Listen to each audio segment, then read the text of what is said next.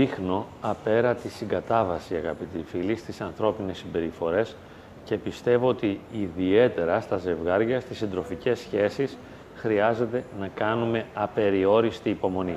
Αυτή είναι μια πάγια θέση μου, και όχι βέβαια μόνο δική μου, αλλά και της ψυχοθεραπείας, αλλά και της πνευματικής ζωής, της εκκλησιαστικής ζωής. Χρειάζεται να κάνουμε υπομονή, να αντέξουμε τον άλλον, να βαστάξουμε τον άλλον, να αποδεχτούμε τον άλλον. Ήμουν καθισμένος στο καράβι, εδώ στο πλοίο πηγαίνοντας για τα Χανιά, και άκουγα ένα ζευγάρι. Μάλλον δεν άκουγα το ζευγάρι, άκουγα μόνο την κυρία. Ήταν λοιπόν μια κυρία η οποία δεν σταματούσε να μιλάει. Δεν έχω τίποτε εναντίον της, ούτε βέβαια μπορώ να την κρίνω. Απλώς διαπιστώνω πόσο δύσκολα περνούσε ο σύζυγος δίπλα της. Γιατί καθόμουν κι εγώ αρκετή ώρα μαζί της και τους έβλεπα πώς συμπεριφέρονταν. Δηλαδή, εκείνη μιλούσε ασταμάτητα, δεν μπορώ να καταλάβω τι έβλεπε στο κινητό της και έκανε άπειρα σχόλια. Έλεγε. Και εκείνος κάθε 1 λεπτό, 2 λεπτά, 3 λεπτά, βαριεστημένος, κοιτούσε προς τη μεριά της και σαν να συγκατάβαινε, ας πούμε, έλεγε ναι, εντάξει. Και εκείνη συνέχιζε να μιλάει. Τώρα θα μου πείτε, εσένα τι σε νοιάζει? Με νοιάζει γιατί δεν τα άκουγε μόνο αυτός, τα άκουγα κι εγώ. Οπότε αναγκάστηκα κατά κάποιον τρόπο να φύγω. Δεν μπόρεσα να το αντέξω, έφυγα, απομακρύνθηκα για να πάψω να την ακούω και σκέφτηκα να μοιραστώ μαζί σας αυτή την εμπειρία και να πω και έναν προβληματισμό. Είπαμε από την αρχή ότι συγκαταβαίνουμε, αποδεχόμαστε, σεβόμαστε τις ιδιαιτερότητες του άλλου. Στη συζυγία δεν μπορεί άλλος να μας εκπλήσει, να μας ευχαριστεί και να μας χαροποιεί. Είναι πολύ δύσκολο. Θα χρειαστεί οπωσδήποτε να τον υπομείνουμε. Δεν μπορεί να λέει πάντα κάτι καινούριο, κάτι συναρπαστικό και κάτι συγκλονιστικό. Ούτε ο ίδιος μπορεί να είναι συναρπαστικός και συγκλονιστικός. Αναγκαστικά τον αποδεχόμαστε, συμφιλιωνόμαστε μαζί του και κάνουμε υπομονή. Αλλά να μην το πούμε τώρα και αυτό, ότι κάθε ένας από τους δύο έχει και μία ευθύνη για τον βαθμό στον οποίο μπορεί να αναπαύει τον άλλον. Καλό είναι να το αναφέρουμε και αυτό. Εντάξει, είσαι η γυναίκα μου και σε υπομένω. Αλλά η υπομονή έχει τα όρια της, σε εισαγωγικά. Βέβαια, δεν έχει πνευματικά όρια. Εάν θέλω να κάνω νηπτική άσκηση, η υπομονή δεν έχει κανένα όριο. Μπορώ να υπομένω τον άλλον για πάντα, χάριν Χριστού, χάριν του Θεού. Εν πνεύματι Αγίο θα σε υπομείνω. Αλλά σε ανθρώπινο επίπεδο όμως, είναι δυνατό να σε υπομείνω?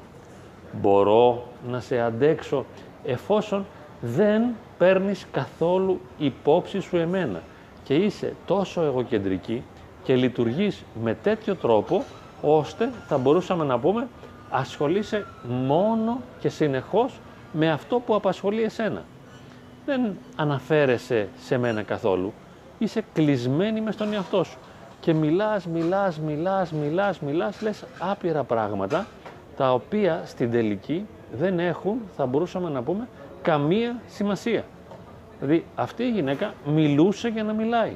Δεν μιλούσε γιατί ήθελε να μεταφέρει ένα μήνυμα, απλώς μίλαγε. Έλεγε και αυτός άρα όφιλε να υπομείνει όλα αυτά τα οποία ήθελε να πει.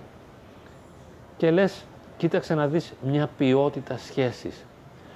Δεν μπορεί κανείς να υπομείνει τα πάντα σε ένα ανθρώπινο επίπεδο. Όταν στην Εκκλησία, για παράδειγμα, μιλάμε για υπομονή, προϋποθέτουμε την βίωση της χάριτος του Αγίου Πνεύματος, τη μετοχή στη ζωή του Θεού. Εάν δεν μετέχω στη ζωή του Θεού, τότε πώς θα σε υπομείνω, αφού είσαι ανυπόφορη? Και είναι αυτό μια πραγματικότητα. Και λες, δεν μπορώ να μείνω ρε παιδί μου σε αυτό το γάμο, πνίγομαι. Γιατί δεν είναι μόνο τώρα που με κουράζει με αυτές τις συμπεριφορές, τις εγωκεντρικές, καθώς είναι βυθισμένη απόλυτα στον εαυτό της και λέει μόνο αυτό που θέλει, με τον τρόπο που θέλει να το πει, χωρίς να ενδιαφέρεται τι αντίκτυπο έχει στον άλλο αυτό. Συμμετέχει, ενδιαφέρεται, νοιάζεται ή κάνεις έναν απέραντο μονόλογο. Και με αυτόν τον τρόπο δεν τον προκαλείς αυτόν τον άνθρωπο να σηκωθεί να φύγει. Γι' αυτό λέω να σε απατήσει. Δηλαδή να βρει μια άλλη γυναίκα, μια άλλη σύντροφο, η οποία θα τον κοιτάξει στα μάτια, θα ενδιαφερθεί για αυτόν πραγματικά, θα τον ακούσει, θα τον υποστηρίξει, να μπορέσει να γίνει ένας διάλογος, να βγει ένα νόημα. Θα μου πείτε τώρα πάλι γιατί τα λέω αυτά, έτσι είναι οι προβληματισμοί μου. Ελπίζω τώρα που θα επιστρέψω εκεί στο σαλόνι, στο σημείο που κάθομαι εγώ, αυτή η κυρία με τον κύριο να έχουν φύγει, γιατί είναι πολλές ώρες το ταξίδι, είναι ημερήσιο, διαρκεί 7 ώρες, κάποια στιγμή θα σηκωθούν, θα πάνε κάπου αλλού, το ελπίζω αυτό, και έτσι θα πάψω να την ακούω κι εγώ σε αυτόν τον απέραντο μονόλογο. Γι' αυτό σκέφτηκα, φαντάσου να την έχεις τώρα αυτή η γυναίκα σου και να πρέπει να την έχεις όλη μέρα δίπλα σου, όχι μόνο να λέει, αλλά και να κάνει πράγματα τα οποία δεν έχουν καμία σχέση με σένα. Γι' αυτό είπα πριν, ανθρωπίνως η υπομονή έχει τα ωριά της. Δεν θα μπορέσω κάποια στιγμή να σε αντέξω άλλο. Κάποια στιγμή θα αναγκαστώ να απομακρυνθώ και να αναζητήσω ένα χώρο ζωής, να αναπνεύσω. Δηλαδή, είπαμε, εάν είμαι ασκητής, εάν βιώνω τη χάρη, τότε ό,τι και να μου κάνεις δεν παθαίνω τίποτα. Αλλά εάν δεν είμαι ασκητής, θα με κουζουλάνεις εντελώς. Συμπέρασμα, είναι πάρα πολύ σημαντικό να μπορούμε να σεβόμαστε εν τέλει ο ένας τον άλλον και να προσέχουμε πάρα πολύ τον τρόπο που συμπεριφερόμαστε. Δεν μπορείς να συμπεριφέρεσαι με τον τρόπο που θες. Δεν μπορείς να λες ό,τι θες, δεν μπορείς να κάνεις ό,τι θέλεις. Βρίσκεσαι σε σχέση και μάλιστα με τον σύζυγο. Εδώ χρειάζεται μια εγρήγορση πριν τα πράγματα διαλυθούν, πριν να έρθει η ολική καταστροφή, εκεί που δεν υπάρχει πια σημείο επιστροφής. Θα μου πείτε, και πού το ξέρεις ότι αυτοί δεν έχουν φτάσει σε αυτό το σημείο όπου δεν υπάρχει πλέον επιστροφή. Ίσως είναι ένα επίπεδο αυτό όπου κανείς παρετείται, εγκαταλείπεται, δηλαδή δεν προσπαθεί, δεν αναζητά, απλά υφίσταται. Κατά κάποιον τρόπο πάσχει τη συζυγία.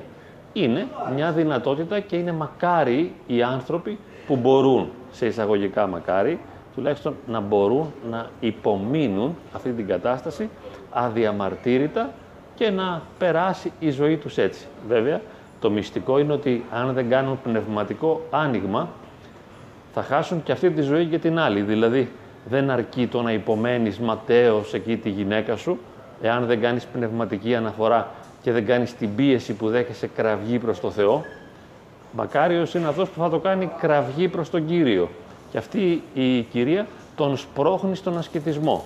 Αυτό είναι το καλό, είναι το όμορφο, ότι μπορεί πραγματικά να κάνει το σύζυγο Άγιο. Εάν όμως αυτός δεν γίνει Άγιος, τότε νομίζω δεν έχει άλλη λύση και άλλη έξοδο, ή παθητικά να υπομείνει αυτή τη μίζερη κατάσταση ή να προσπαθήσει να διαφύγει.